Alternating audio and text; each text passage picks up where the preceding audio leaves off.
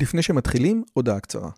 אם אתם אוהבים את הפודקאסט הזה, אתם כנראה אנשים ממש מיוחדים ומרתקים. אז אם בא לכם לפגוש עוד אנשים כמותכם, וגם אותי, וגם את רלי, אנחנו עושים מפגש עוקבים שלישי. ביום חמישי, בתאריך ה-9 למאי 24, בין השעות 7.5 ל-11.5, אנחנו הולכים לקיים מפגש עוקבים שלישי בבית שלי בנופים בשומרון. מה בתוכנית? מינגלין וכיבוד עם עוד עוקבים מרתקים כמוכם, הרצאה שלי, דיון לגבי הערוץ, ציור בסטודיו ובסוף קומזיץ ופיתות על הסאג'. הרשמה מראש היא חובה וניתן לעשות את זה בקישור שבתיאור הערוץ או לחפש את הלינק ביוטיוב. נשמח מאוד מאוד לראות אתכם. ועכשיו, לשיחה. If you love to watch TED Talk videos, I know you know my guest today. His name is Dan Pink. Uh, he's a New York Times bestseller, and his TED Talk, The Puzzle of Motivation, is one of the most ever watched TED Talks. Among his books, one can find A Whole New Mind, which is a great book about right and left brain, Drive, the whole, uh, the surprising truth about what motivates us, To Sell is Human, and the other two is When, the Scientific Secret of Perfect Timing, and The Power of Regret. And uh, I have read all of those books, and they are excellent. Uh, another thing that he has a great short podcast, which he times in second, which names Pinkcast.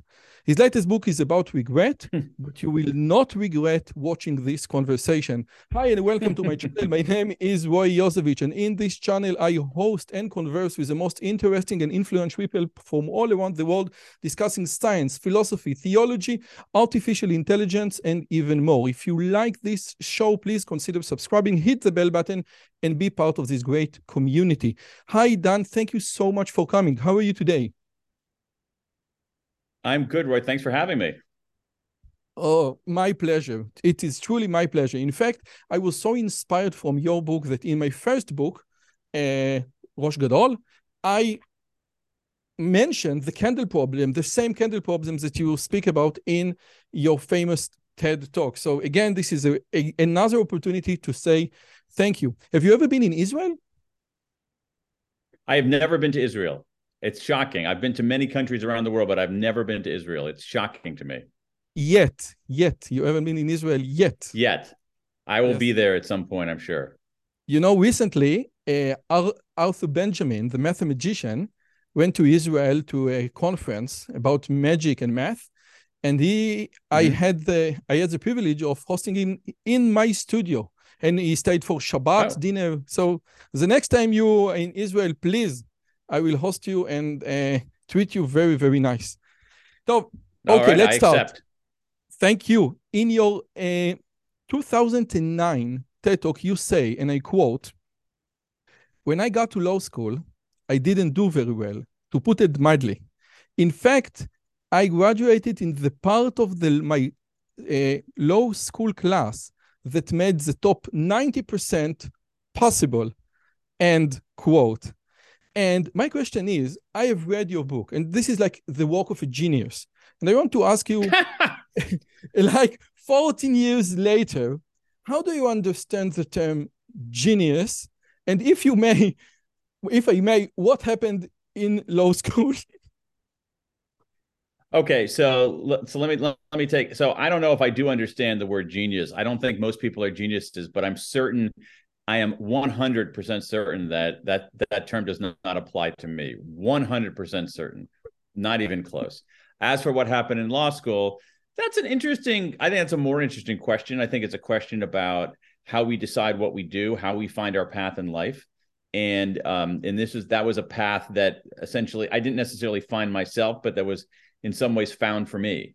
And I was kind of going through the motions. I was doing what I thought I was supposed to do, rather than really stop and evaluating you know what i wanted to do with my life. I, I think that's a common issue for a lot of uh, i think that's a common issue for a lot of young people. But i do think that at any stage of our lives we need to really scrutinize you know who am i what am i good at and where can i make my biggest contribution? And this is exactly what i want to ask you because i think that you are not good but excellent in articulating hey, su- very sophisticated subject and making them accessible to the public. And I can see, you know, the same trait with Malcolm Gladwell and other great uh, uh, uh, popular science book that you take a very big subject and you articulate it in a way that say, wow, this is exactly what I thought, but I never had the words. And I think it, I, I, I okay, if you don't want to call it genius, okay, but it's a very rare attribute or it's a very rare feature that that we have as human beings. Would you agree? Somewhat, yes, yes, yes, and it is what I try to do, and I really appreciate your. I really do appreciate your saying that. Uh, that is that is what I try to do. Um, I have to say that that's that's a product of an enormous amount of work. That's not a product of any kind of special ability. Truly, I think it's a it's a product of just showing up and doing the work. And once again, you know, the older I get, and the more we figure out just the more we the more i figure out life i think the more people in general figure out life that uh, that quality show up do the work show up the next day do the work show up the next day do the work that's a pretty good strategy yes it's like i, I think I, I don't I, I don't know who was it, but the more I train, the luckier I get. I think it, it was uh, sure, sure, I sure. Don't remember, but also the other the reason I think the reason that is an effective strategy: show up, do the work, show up, do the work, show up, do the work, show up, do the work over and over again. Is that most people don't do that because showing up and doing the work is a pain. Many days it's not fun. Many days it's terrible, but you have to show up. So showing up and doing the work i think is there's no there's no there's no replacement for that. As um, hackneyed as that might sound um, as as kind of like sort of american you can do it philosophy that might sound i really do think that that is the case. And the reason that's the case is that most people don't do it. They'll show up one day in a row two days in a row but they're not going to show up a hundred days in a row or a thousand days in a row. Okay now this is inappropriate for uh, this part of the conversation because we are just like five minutes into the conversation by let me disagree okay? Please let me disagree go. because we have and you know that we have the concept of the notion of deliberate practice and the deliberate practice yeah. is you can show up and do the work but practice makes permanent. Deliberate practice makes perfect. And deliberate practice is something that is profoundly different than showing up and do the work. If showing up and do the work was like the ultimate strategy, in old people would be much more successful than young people. Than young people, old chefs would be much more successful than young chefs. But there is something profoundly different. If you know how to get criticized, if you know how to alter your behavior, your route, your decisions based on the past, if you know how to repeat uh, the, the, the weak spots, then you get to be like the world expert. Would you agree? Yeah, I don't think we're that. Actually, I agree with you. I don't think we're actually that far apart. Uh, in that the idea is that, that, that my notion of, of doing the work is not simply doing the same thing over and over again in an easy way, but doing what is urgent at that moment to move a project forward and to get better yourself. And the thing about deliberate practice and the thing about doing the work is that most days it's not fun. It's not enjoyable. It's a pain. Definitely. And and so and so I actually think that we're saying something I actually think that we're very very very close together. We're just using slightly different terminology for oh, it. Okay. This is great.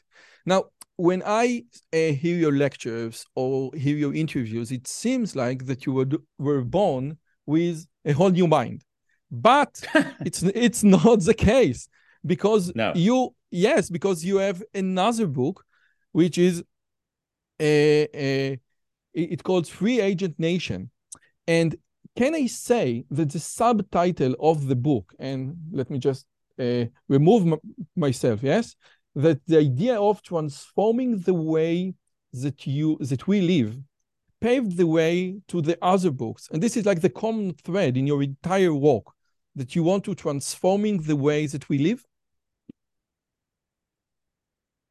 Maybe. I mean, I'm not sure there is a common thread. It's an interesting question, Roy. Uh, you know, I think that there sometimes will seem to be a common thread when I think it's like life again. Again, I don't I don't mean to be too philosophical here, but you mentioned, you know, you mentioned that you talk in your podcast about science and philosophy and theology. So I'm kind of st- leaning in that direction a little bit. I mean, I think that I mean, ultra orthodox, Dan. for, for books, for books, for books in general, and maybe my books in particular, they sometimes make sense only in retrospect. They don't necessarily, there wasn't a kind of a grand plan to try to carry out a long term strategy. And I think that's sometimes true in life also. We make decisions or indecisions or actions or inactions, and they lead us in a particular place. And it wasn't like there's an enormous amount of deliberation or strategizing in that moment. And they only sometimes make sense, have a coherence to them looking backward. And I think that's the case for for my books. I do not have, I mean, I mean, you're you're look you're looking at this is my office here in Washington D.C. Believe me, there is no map, no grand strategy out there for doing this, then that, then that, then that, and each book is an conquer the world, lead, conquer to another one. Yeah, yeah, yeah. No, there's not. That's not. That's not it at all. I just I, I work on whatever I think that I'm so deeply. It goes back to what we were talking about before. I pick something that I'm so deeply interested that I'm willing to do the work, to do the deliberate practice, to commit myself to something that is arduous and that takes a long time.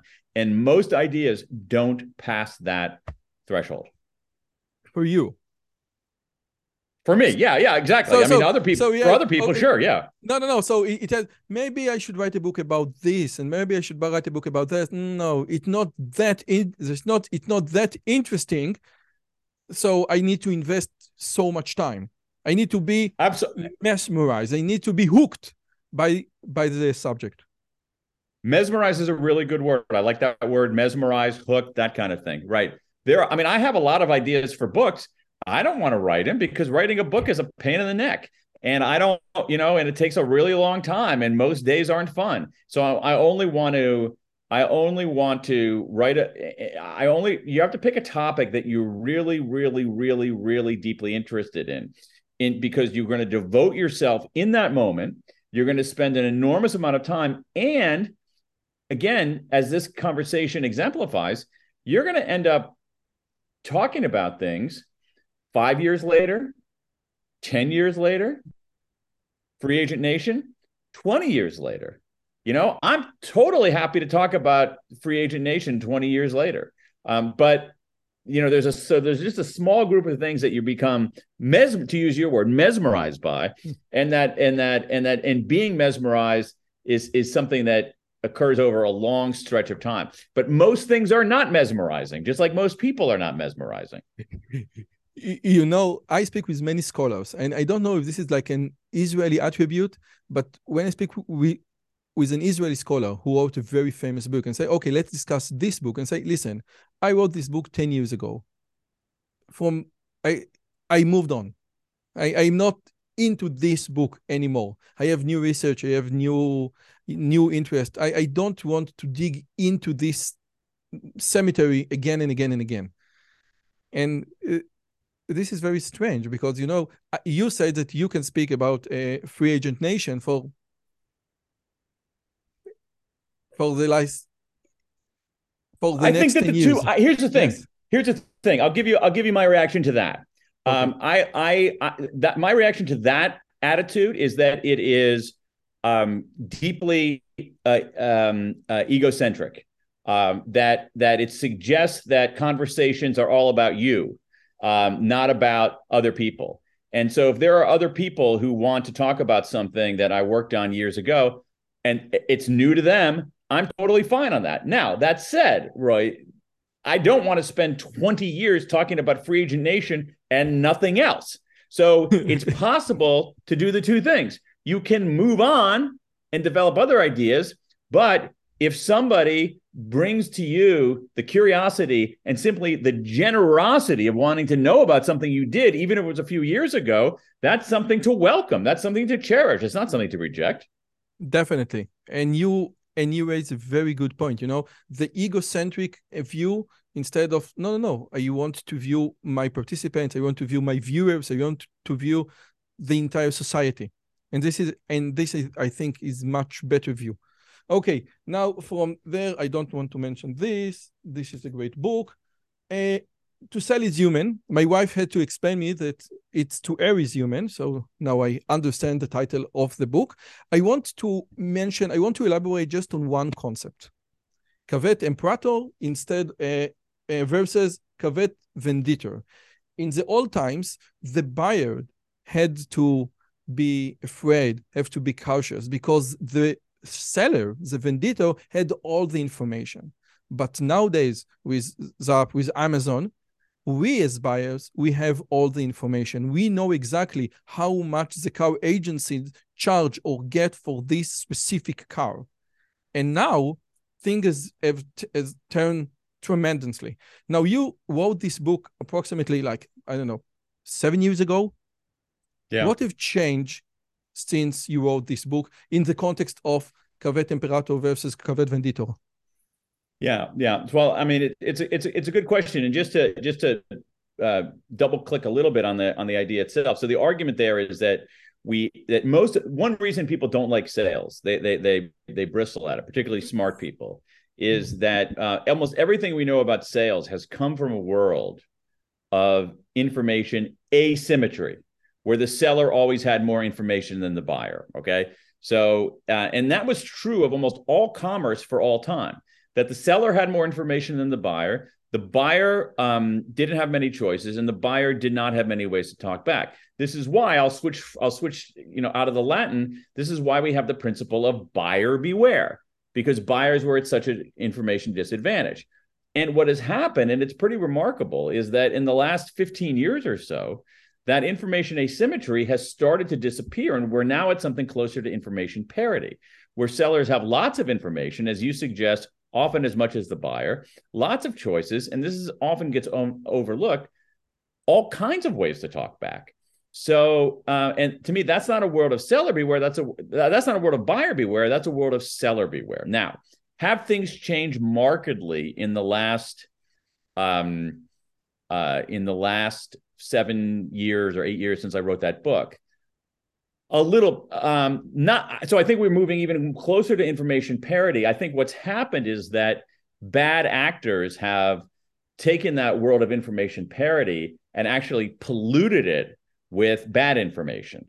Um and you see that oh, often in our political nice. system in our in our political system. And so so it is it's a little less pre- and i and i think i use the word pollute very carefully. It's so there's a sort of pristineness to information parity but when you, you know, we had there's a, a political leader here, you know, who has this view that the base, I mean, a political leader, it's like the guy Steve Bannon talks about, you know, am I allowed to swear on your show? Yes, yes, definitely. Okay, so he talks about he talks about his this. I'm I'm quote. I'm not swearing myself. I'm quoting somebody who swore.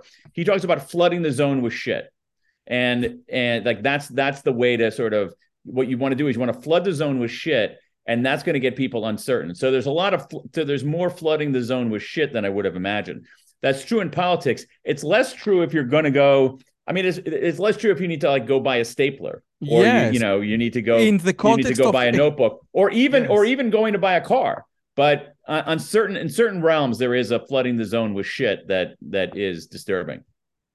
Now, another very life changing perspective that you present in this book is that that we as educators, we as teachers, and as medical people, as as MD, as doctors, nurses, we yeah. sell because the definition of sell, I want you to give up something to get something better. I want you to give up your time to get education. I want you to give up cigarettes to get health. And this concept that we as teachers and educators and medical people, we are we are seller this is a, a, a true mind blowing. Could you please elaborate on, on what does it mean in the context of education? Because I consider myself as a as a salesman. Yeah. Uh, so I mean, you put it. I, I, mean, I don't know how to put it any better than you just did. Um, I mean, I think you did. You can put it with your great, great American accent. this is basically what what you can do. Okay, great. So that's one thing I have down is my American accent, my my my my my American newscaster flat accent here. So so you know, let me take a step back though on this. One of the things that you see is, and this is actually really important. One of the things that you see is that especially I think it's true around the world, it's probably true in Israel, it's certainly true in the US, is that when you look at people's job descriptions and then you look at what they actually do all day at work, there's often a, a gap. And when you look at the ground truth of what people do all day at work, no matter what they do, whether they have the word sales in their job title, um, or whether they have the word selling in their job description, a lot of what they're doing is selling and persuading and convincing and cajoling. Now, we're going to I'll come back to education here in a moment. But if you just think about just a typical boss, think about a boss in a in a ball bearing company.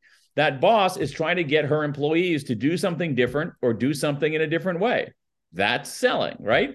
You you're an employee at that ball bearing company. Maybe you're trying to get your boss to stop doing something stupid.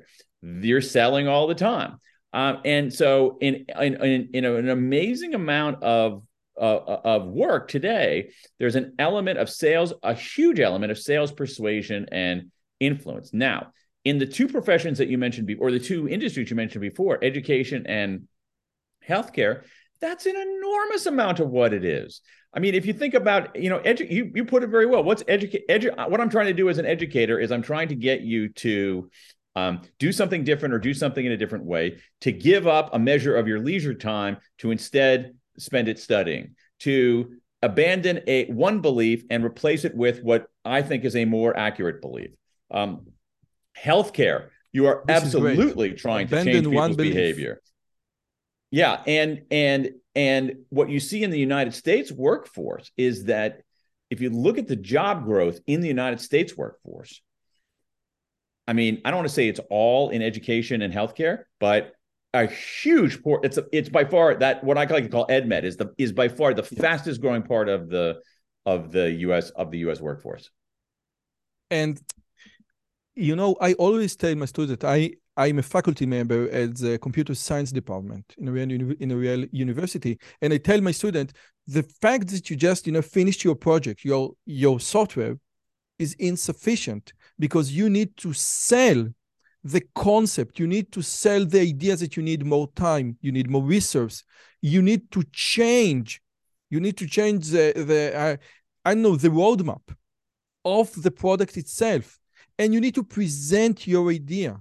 And the idea is that we we don't we don't teach it because we teach engineers and we teach computer scientists.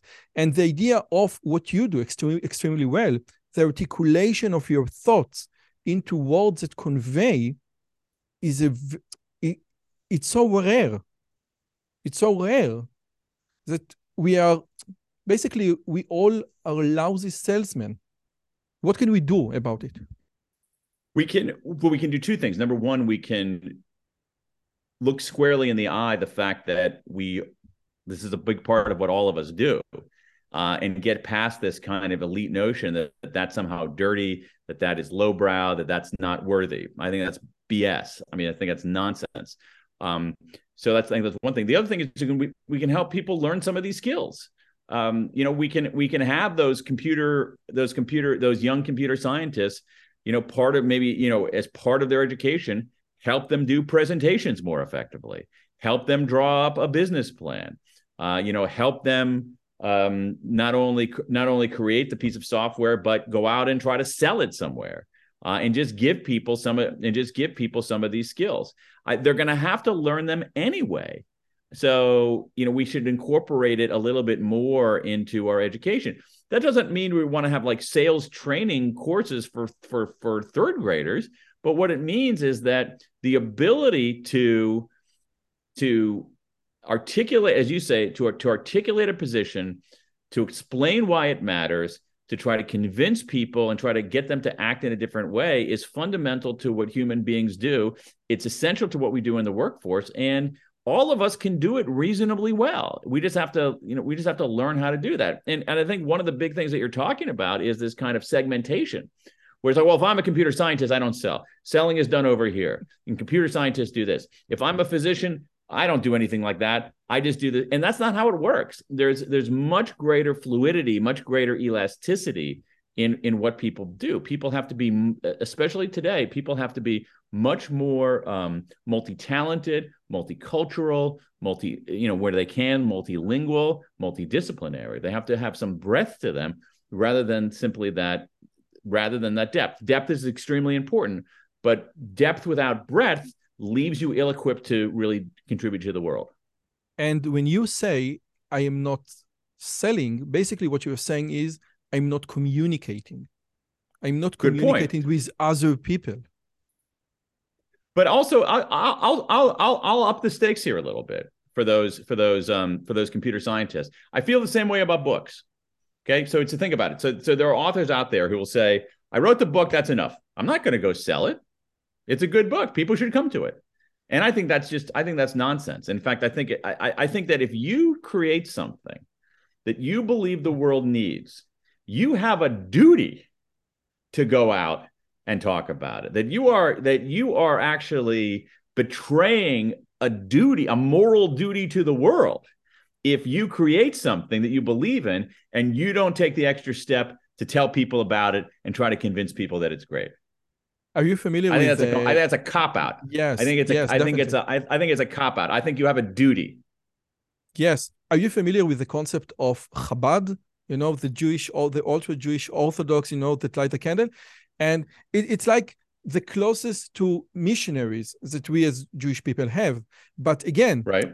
if you believe, and I think it is much easier to sell when you believe your product is good. If you believe your product, let's say Judaism or like the Torah is good, you will convince much more. And if you can't convince, maybe you are not you are not absolutely sure that your product, that you know, that your education, that your program is good. First, convince yourself, then it will be much easier to convince others. I, I mean, I, I, I agree. Despite you know, despite you know, despite Judaism's sort of resistance to event evangelizing, you know, that so so so, but but moving moving moving yes. out of the realm of religion into the into the realm of of everything else, again, I think that you. I first of all, I think you're absolutely right that that that if that you're not going to sell something well if you don't truly believe in it. Um, you're not going to sell something well in in an enduring way if you don't actually believe in it. But my view is that if you do believe in it, believe creating something and believing in it is necessary but not sufficient. You need to take that extra step and and go out there and try to and try to convince other people. I think you have a duty to that. I don't understand why someone would write a book or write a computer a piece of software and think that the job is done and not want to go out and get out to other people to read it or use it like like that to me that's in some ways that's a betrayal of showing up and doing the work. That's part of the work. Yeah. I couldn't agree more. I wrote four books so i know exactly what you're talking about. Let's move to when which is again, a great book, The Scientific Secrets of Perfect Timing. And in your Google talk, like I think five years ago in 2018, you say, I made a lot of decisions, but it was I I searched for a system. And when I search for a system, I search for a book that will tell me what the system is, and I didn't found any. And then I went to Google Scholar and I found a lot of research. I said, wow, no one ever thought of like writing a popular science book about what is like the best timing to make decisions. So, wow.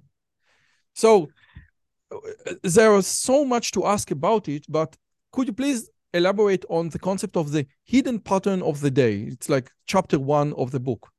Yeah. What are yeah. what are the so, hidden patterns of the day?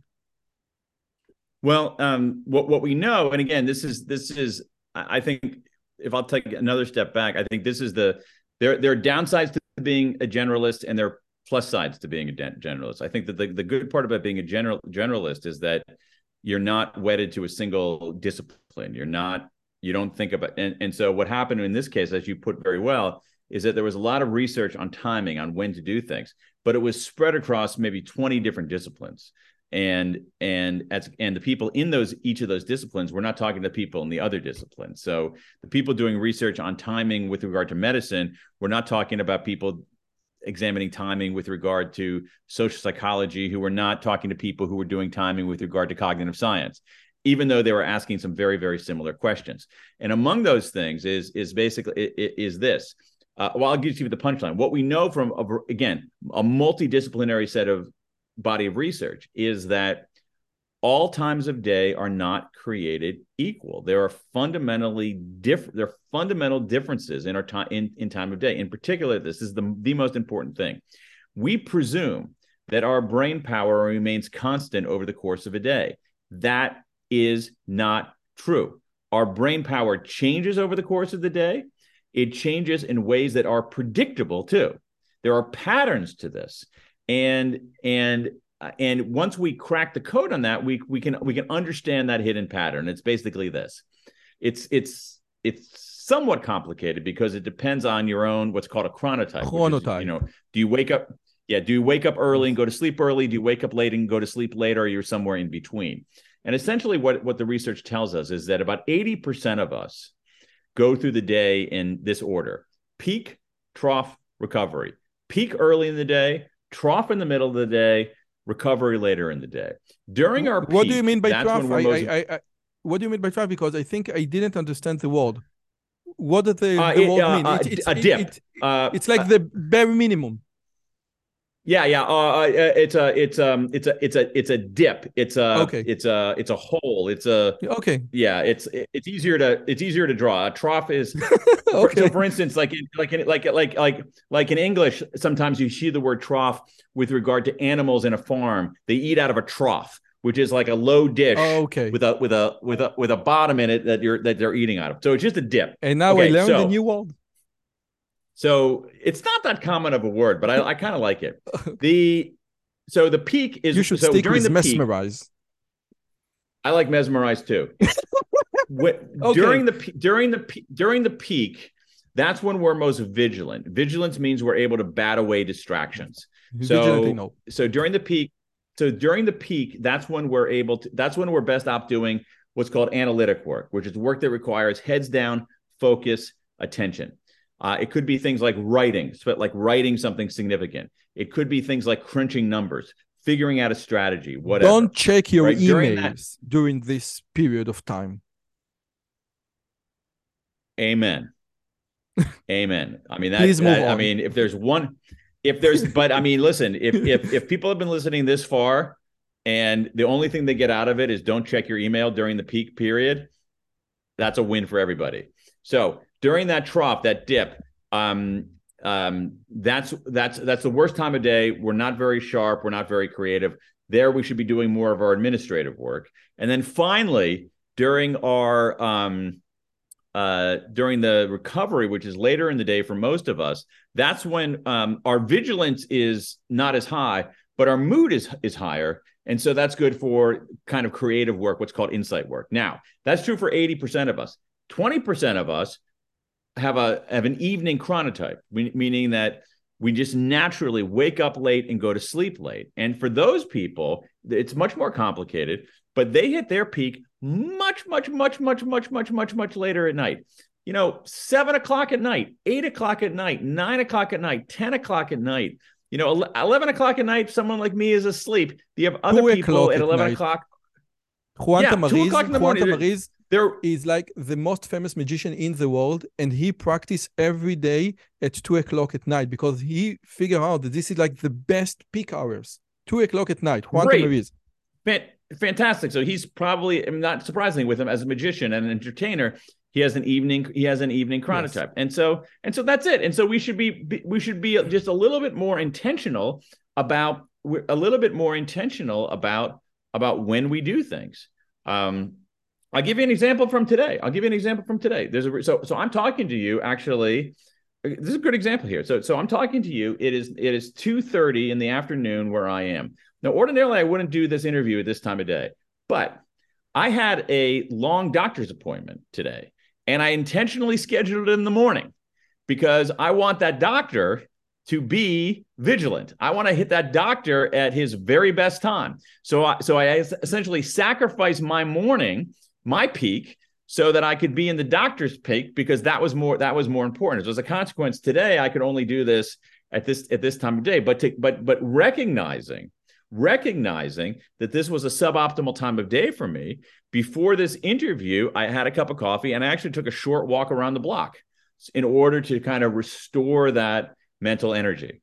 Now you are in the hole or you are just moving up? Please tell me, you're in the hole now? I'm I am moving up, but okay. but but I was but here's the thing: if you're intentional about it, you can you can do you can you can do you can do something. One of the best things that we can do is regularly and systematically take breaks, particularly breaks where we're moving, where we're outside. Um, and so this is why recognizing that I had this interview with you at a time of day because of other reasons was not at the optimal time for me. Um, I made sure that I was intentional about how I approached it. I see your sweatshirt, so you. I think that you joke. Now, this resonant with your book Drive because one of the key elements for the science of new motivation is we have autonomy.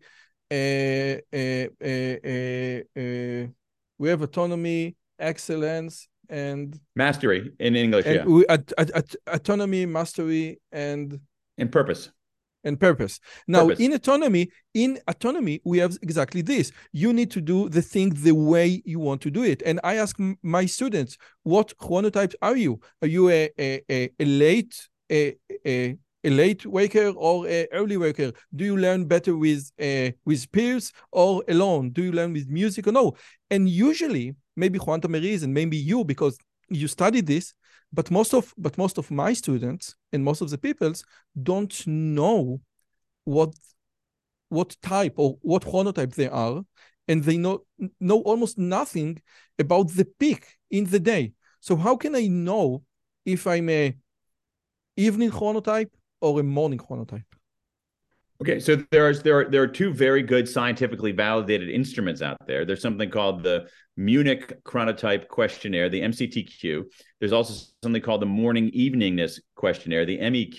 You can go online and, and find those things, and you get a pretty good sense of it. You can also do a very simple um, sort of back of the envelope, if you understand, if that expression makes sense, back of the envelope way, where you take i could do it with you right now if you wanted to figure out your okay yes. get a good guess on your chrono okay. So i want you roy to think about a what's called what chronobiologists chronobiologists are scientists who study our diurnal patterns who study these these these um uh, uh, uh, uh rhythms of wakefulness and sleepiness and so forth. Uh so they they describe something called a free day okay a free day. A free day is a day when you don't have to wake up to an alarm clock. You don't have to wake up to do something. You can wake up and go to sleep when you want. And you're not trying to catch up on sleep. You're not exhausted and trying to catch up on sleep. So think of it as like you're going off on a vacation, you're on a holiday, and you can wake up whenever you want and go to sleep whenever you want. So on that kind of day, on a free day, what time would you typically go to sleep? Uh, 1 a.m. Okay. I think 1 a.m. or maybe 2 a.m. Okay. So, in what time would you typically wake up? Nine, ten. Okay. So let's say that. So this is good. Let's say that you. Um. Let, let's let's say that we we can do either one. Let's take the two, and the um. And the nine. Let's well, yeah. You're you're you're sort of on the border here. So based on this, so so let's say we take the the the the the. Let's say we take we'll, we'll split the difference. Let's say we say 130 and what'd you say? 930. Okay. okay. Okay. So 130 and 930. So what we're trying to do here is what we're trying to find here is the midpoint of sleep. The midpoint of sleep. And so if you're so your midpoint of sleep, if you go to sleep at 130 and wake up at uh 930, mm-hmm. your midpoint of sleep would be approximately 530. Yes. 5:30. Okay. Okay. So this is interesting here. So here's what here's what it tells us. Again, if your midpoint of sleep is before 3:30, you're a morning person. You are not a morning person, my friend. All right. If your midpoint of sleep is after 5:30 p.m., you're probably an evening person. And if it's in between, you're you're you're you're in between. So you are someone you're you're either a full fledged what's what's known as like a, an owl, um, uh, a full fledged night person, or very very close to a night person. Does that make sense to you? Yes, but now I have two very important questions. I want to confront you with yeah. what uh, with, with what we say in Israel. It's called reality, okay? And reality. Uh-huh. Now, th- there is one reality. As an Orthodox, you need to get up to shul, and you can't get up to shul at nine or ten. You need to get up to shul max at seven thirty. So this is one. But let's say that you're not getting up to shul, but you have kids. Let's say that you are late, that, that you're an evening chronotype, but you have kids, and your kids does don't care if you're evening, if you you need to get up in the morning each more every morning to the kindergarten, to school, etc. And if you have, it seems like that if you have kids and you are an evening person, your ability to produce creative work diminish tremendously. That might be agree? the case. Uh, I don't know if I fully agree, but I would entertain that. I would entertain that it's a possibility, truly. And I'll tell you why. One of the things that you see, I'll give you, I'll give you an example of this. One of the things that you see is that you see among teachers, right? People with evening chronotypes, with late chronotypes, don't last as teachers. Why? Because of reality. Because they have to be there at, um, they have they have to be there very early. And so, as a consequence, we might be losing some very good teachers because of because of that rule. Now, with kids, it's a different story because you love your kids and you have an ob- obligation. You have an obligation to care for them. So maybe there are ways to maybe there are some small ways around that period in their life when the kids need you to be there all the time. Um, so it could be that maybe you and your spouse trade off if that's possible or or something like that. But I think you make I think you make a good point, and, and I think you make a very good point, especially for the owls, the people with evening chronotypes. Most of our world is designed for the 80% of people who are like me, who are much more morning than, than evening. But the people who are this 20% of the population, the world is not designed for them. Uh, and now, when it comes to family, that's a. Di- I think there's a different stake there. Taking care of your kids, I think, is in a different category than doing your job well. But when it comes to doing your job well, there's a very strong argument to be made that the companies should be changing, not the individuals. That the company should be saying, you do your job whenever is best for you, as long as you produce good work. And there's some evidence. Uh, there was some some interesting piece of research done in Germany, where among manufacturing workers uh, at, a, at an auto plant, where they they allowed the they matched instead of saying you have this shift, you have that shift, they matched the shift to the chronotype. Productivity went up, attrition went down, absenteeism went down. So it is like now I'll give you something R-O-W-E. It's like results only. Well, it's similar. Yeah, yeah, it's similar. It's similar, although in a you know in a in a in a factory you do have to be physically present for certain kinds of you know cer- cer- certain kinds of things. Now, um, the um, I forgot what I was going to say. The um, forgive me here. Um, You're in your Taft right now. Yeah, yeah, yeah, yeah, yeah. so, um, so no, the when you um, oh yeah, yeah. So, so this is this is a this is a big issue for this is a big issue for for organizations because here's the thing that we know. Okay, so let me let me show you the distribution here. About 15% of us are very strong morning people. Okay, about 20% of us are very strong evening people, and about two thirds of us are in the middle. But the two thirds of us in the middle are people like me who kind of tilt more toward the early part. Okay. So that's why I think of it to oversimplify 80% one way, 20% the other way. But let me tell you what we know about that 20%. First of all, that 20% more likely to be criminals, more likely to be drug addicts, more likely to have mental health problems. All right. People like you, all right, in the in the in that 20% evening type. But but here's what we also know. They test higher on intelligence tests. They test higher on tests of creativity. And so the way that we've configured our world is actually systematically disadvantaging some of the people who are actually the potentially highest contributors. And so it's worth it's worth thinking about, even if we can't re-architect our entire family lives, even if we can't, you know, completely reinvent our religious practices. In the area where we have a little bit more give, which is the configuration of workplaces, we can do a lot to accommodate that 20%. So I will tell you two things. One, if you want to, if you are a, a evening chronotype, you could daven very early in the morning and think maybe, you know, the ancient said, listen, you could pray at 5 a.m. Okay. So don't let this chronotype mess with you. I want your, it's like God say, I want your creative work. Okay. I will, I will manage myself according to your to your chronotype. And two, in Israel, I think the high tech industry is much easier or is much more flexible because we work with the US. So you could start work at 10 a.m., 11 a.m., yeah. but then later yeah. on, I want yeah. you to to work with right. the US. Right. If you're in Israel working in the US it actually, and you're you're an out, it actually is actually pretty good. Because you have okay. whatever it is. If you're working on the what is it, a seven hour seven hour difference between the US East Coast and Israel? So yes, now it's about right? 10 yeah. now it's 10 p.m.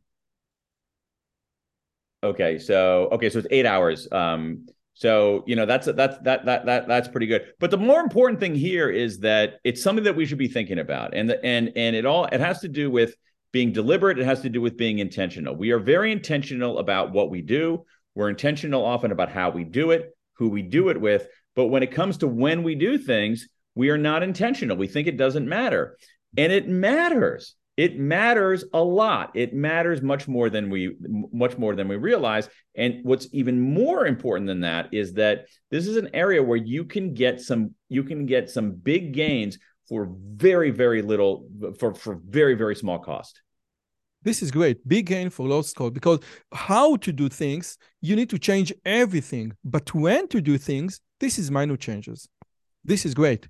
Okay, we. I think that we need to go uh, move on to your latest book, The Power of Regret. We don't have uh, much uh, much more time, but I have, I think, very important questions. Now, uh, The Power of Regret. If please correct me if I'm wrong, but this is the first book that you actually did field research. This is not like Google Scholar. This is the uh, the first book with your actual your field research. Yeah, I mean, I, is I mean, true? In, in my other in my other books, I did a lot of reporting. That is, I interviewed a lot of people. But and, and in Sell is Human, I did one small study that was pretty good, but not amazing. Here, I did two pieces of research, two very large pieces of research. One of them was a uh, a very large public opinion survey of the U.S. population about American attitudes on regret. A very good piece of survey research, and then I also did another piece of research where I collected regrets from people all over the world. We now have a database at this point, as I'm talking to you, a database of over 24,000 regrets from people in 110 countries. And my question is in the meta, not what did you learn about regret, in the meta, what did you learn from the process? Or if you want, let me put it differently. Do you now trust more or less scientific results after conducting the research yourself? Um, I trust it's a great question. I think what Thank I you. do is I trust people who are I trust people who are transparent about how they go about their research and who show their work and who are and who offer nuanced conclusions rather than definitive i'm 100% right conclusions you, you know i had danny kahneman on the show and we spoke about uh, among other, the replication crisis in the humanities, yeah. in the show, in the social science, in psychology in general, and it seems like the, it, there is something inherently bad when you present results or with our scientific community. If i want to replicate an, an, experiment this is not science because the experiment was already conducted. And when you do an experiment and the line and the correlation doesn't fit exactly like we wanted in in theory it's not like this. You have like what do you do?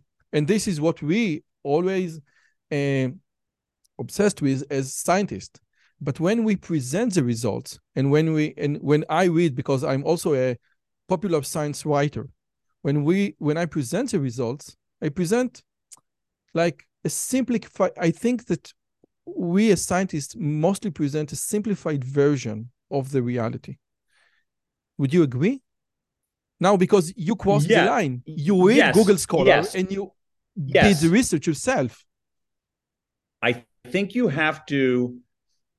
Here's the way. Okay, so we talked a little bit about law school. Here's where my legal training has some worth. I'll show you this a- oh, as Oh, a way to this is great. analogize. Okay, so I don't know how it works in the Israeli justice system, but in the American justice system, here's how it works. If you are a prosecutor, that is, you are the state, and let's say that you've been, let's say I'm a, I am the prosecutor, and you have been accused of a crime, right, and, and, and a serious crime where the punishment is say maybe putting you in, putting you in jail. Okay, if I am the prosecutor, that is, I'm the state, I have to prove beyond a reasonable doubt that you are guilty. All right. If I if the jury simply says, "Oh, he probably did it," that's not enough for a criminal prosecution. All right, it has to be beyond. It's a very high burden of proof for a criminal prosecution. Right, in a civil prosecution, in a, in a, in a civil case, not a civil prosecution, where I'm simply suing you because it's like, oh my God, uh, Roy, uh, he um, he he got in his car and he ran over my my front lawn and destroyed some plants. Um, all right, there it's simply the preponderance of the evidence. Okay, so think about that.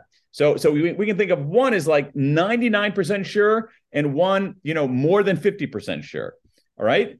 And we apply different standards in different circumstances. So in a criminal prosecution, it's that 99% standard beyond a reasonable doubt. That's what I think academics do and should do.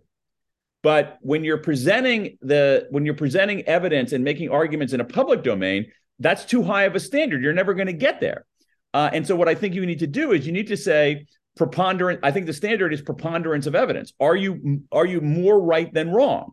Uh, and are you significantly more right than wrong? And I think that smart readers will say, okay, this is probably more right than wrong, but I'm not going to take this anything that someone like me or anybody else writes as as something as like the law of gravity. You know, um, it's basically a line of thinking that is probably right, more right than wrong, but isn't as airtight as the law of gravity or Newton's second law of thermodynamics or any of that.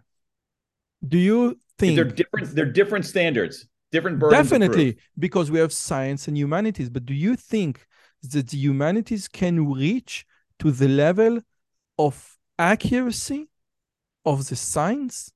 Do you think that any truth coming from the humanities, no matter what, can have like the uh, the strength of the second law of thermodynamics? It- no, every every every every law in the humanities is an aggregate law.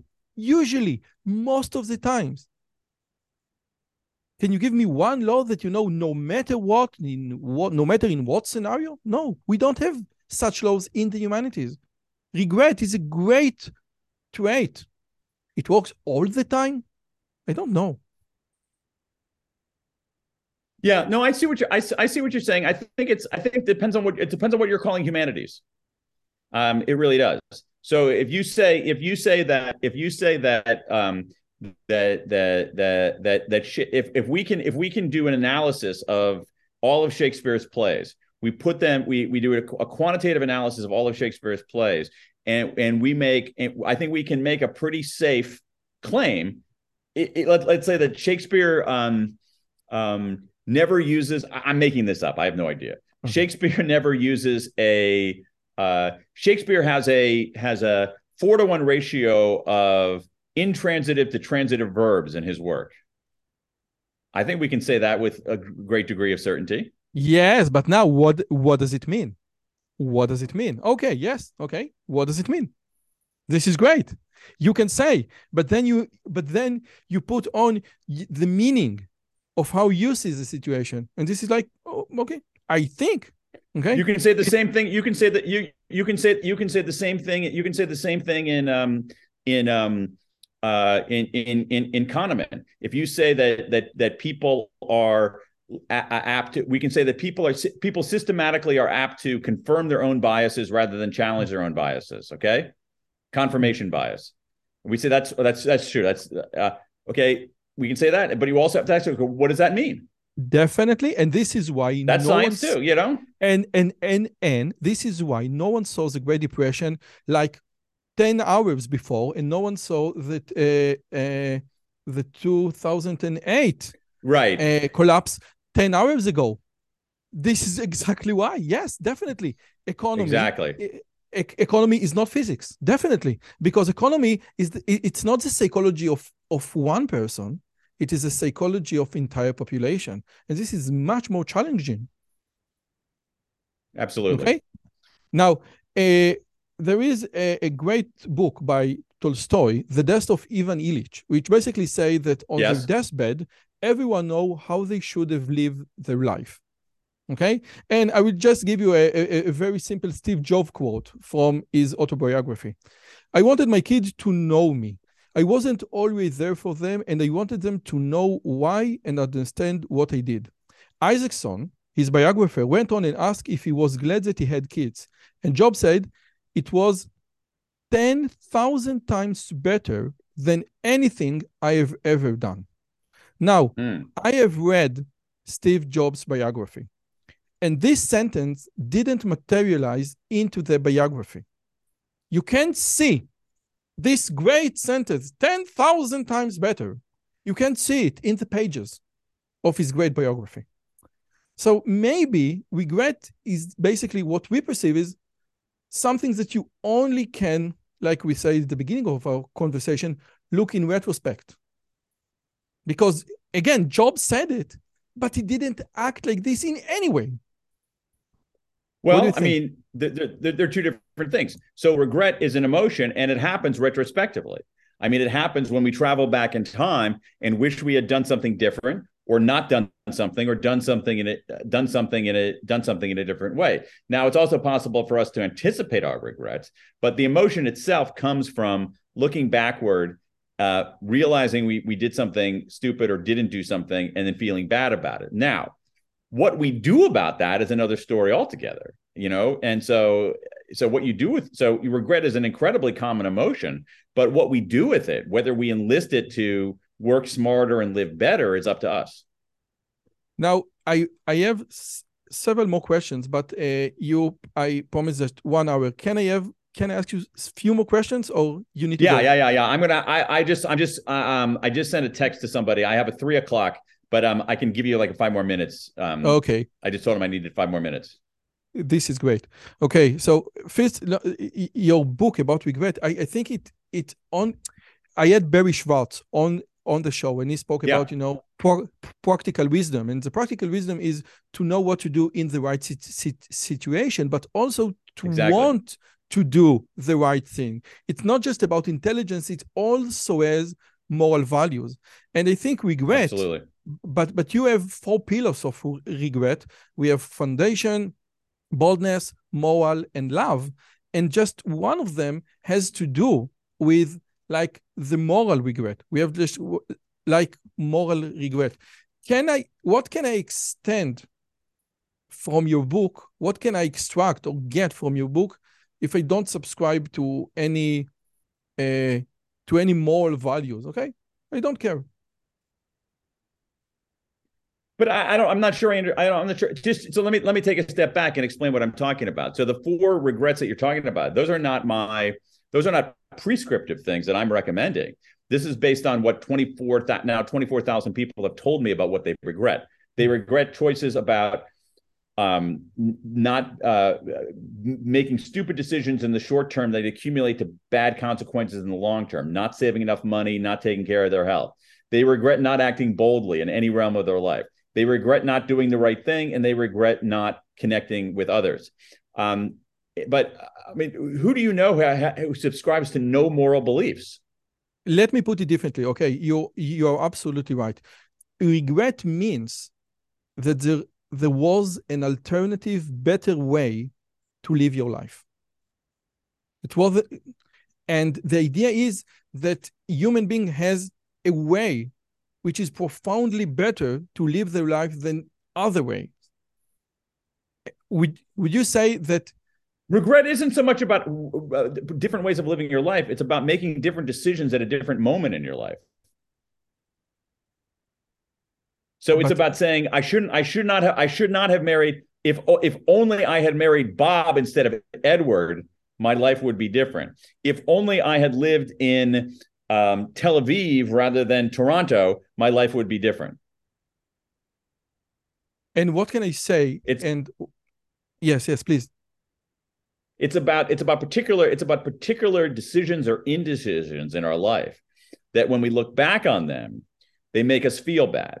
And the thing about this emotion, which is an incredibly common emotion, this is extremely important. It is one of the most common emotions that human beings have. It's probably the most common negative emotion that human beings have. It is ubiquitous in the human experience. Everybody experiences regret. And this is kind of it, it is it is it's peculiar because regret makes us feel bad right? Regret makes us feel bad. And so, why do you have this thing so widespread that makes us feel worse? And the answer is because it's useful if we treat it right. If we treat it right. And if we treat it right, it can clarify what we value and instruct us on how to do better. And what it clarifies what we value is we value things other than moral behavior. We do value moral behavior, but we value things like love, we value things like growth, we value things like stability. And so it clarifies what we value. And if we treat it right, when we look backward, look at a decision, feel bad about the decision, we can learn from it and make a better decision in the future. You know, there is a, common wisdom that we say in, that we say in Israel that, again, on the deathbed, people usually regret more on the thing that they didn't do rather on Absolutely. the thing that they did do.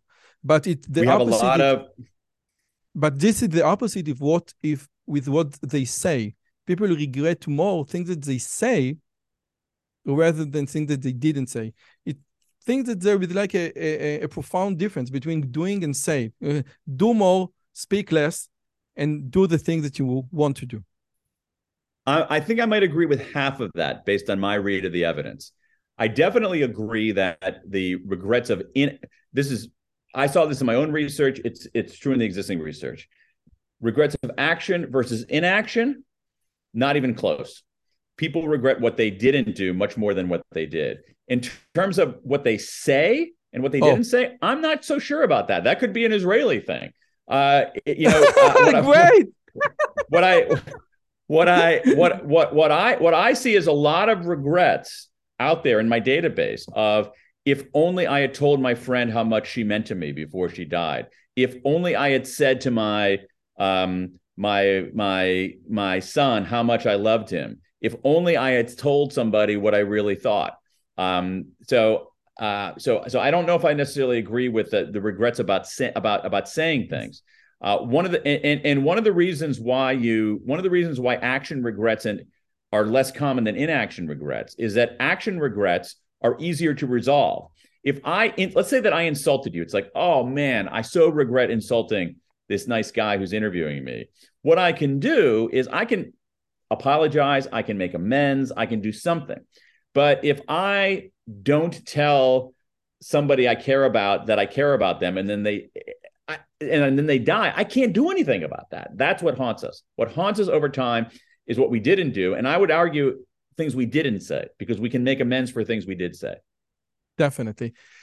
Dan Pink, one of my most favorite authors in the world. First, thank you so hey, much you. for your time. It was, I, I won't say mesmerizing again, but it was like thought provoking, and, and you you you have so you are full of great ideas, ideas that you can hey, you know take implement put into put in, in inside your pocket and change your life. And i think that what you did and what you said about uh, your book when you can gain so much by changing so little.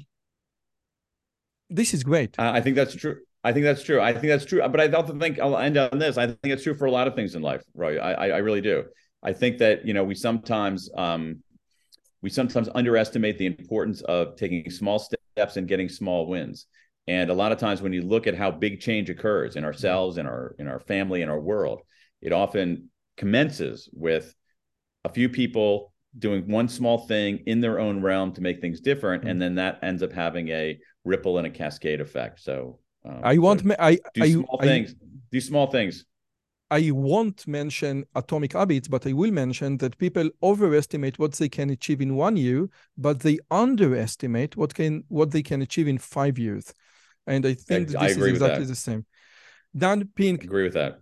thank you so much for your time. It was A pleasure. Thank you for having me. I enjoyed this Great. spirited and robust conversation and polite for an Israeli. and polite for me. So- Okay. We're trying. We're trying. We're trying. See, we barely we barely interrupted each other, and you know these are. And this is a conversation between two interrupters. It's it's amazing that either one of us got a word in. Too Jewish. We need we need three three opinions. Next time you are you are in Israel, please give me a call. I will. Okay. Okay. Thank you for having me. Bye bye. Take אם הגעתם עד לכאן, מגיע לכם כל הכבוד. אז תנו לי להגיד לכם שלושה דברים קצרים. הדבר הראשון, אם שמעתם משהו בשיחה שמעניין אתכם, שאתם רוצים לקחת הלאה, פשוט ספרו אותו לאנשים אחרים. משהו מעניין שאני אמרתי, משהו מעניין שהאורח שלי אמר, איזשהו רעיון שאתם רוצים לקחת איתכם לחיים, פשוט ספרו אותו לחבר או לחברה. זאת הדרך הטובה ביותר לזכור את הרעיונות מתוך השיחות האלה. הדבר השני, אם אתם רוצים לקחת חלק בקהילה שלנו ולפגוש ולדבר עם אנשים כמוכם, אתם מוזמנים לערוץ הטלגרם שלנו, שווה לכם מאוד. פשוט תראו עוד אנשים שמתעניינים מדברים מגניבים בדיוק כמוכם. והדבר האחרון, אם אתם יכולים, דרגו את הערוץ שלנו באפליקציית הפודקאסטים שלכם, זה יכול להיות בספוטיפיי, באפל פודקאסט או בגוגל פודקאסט, זה תהליך קצר של שתי שניות, הוא מאוד מאוד יעזור לנו להפיץ את הבשורה הלאה. שיהיה לכם כיף גדול וכיף בשיחה הבאה.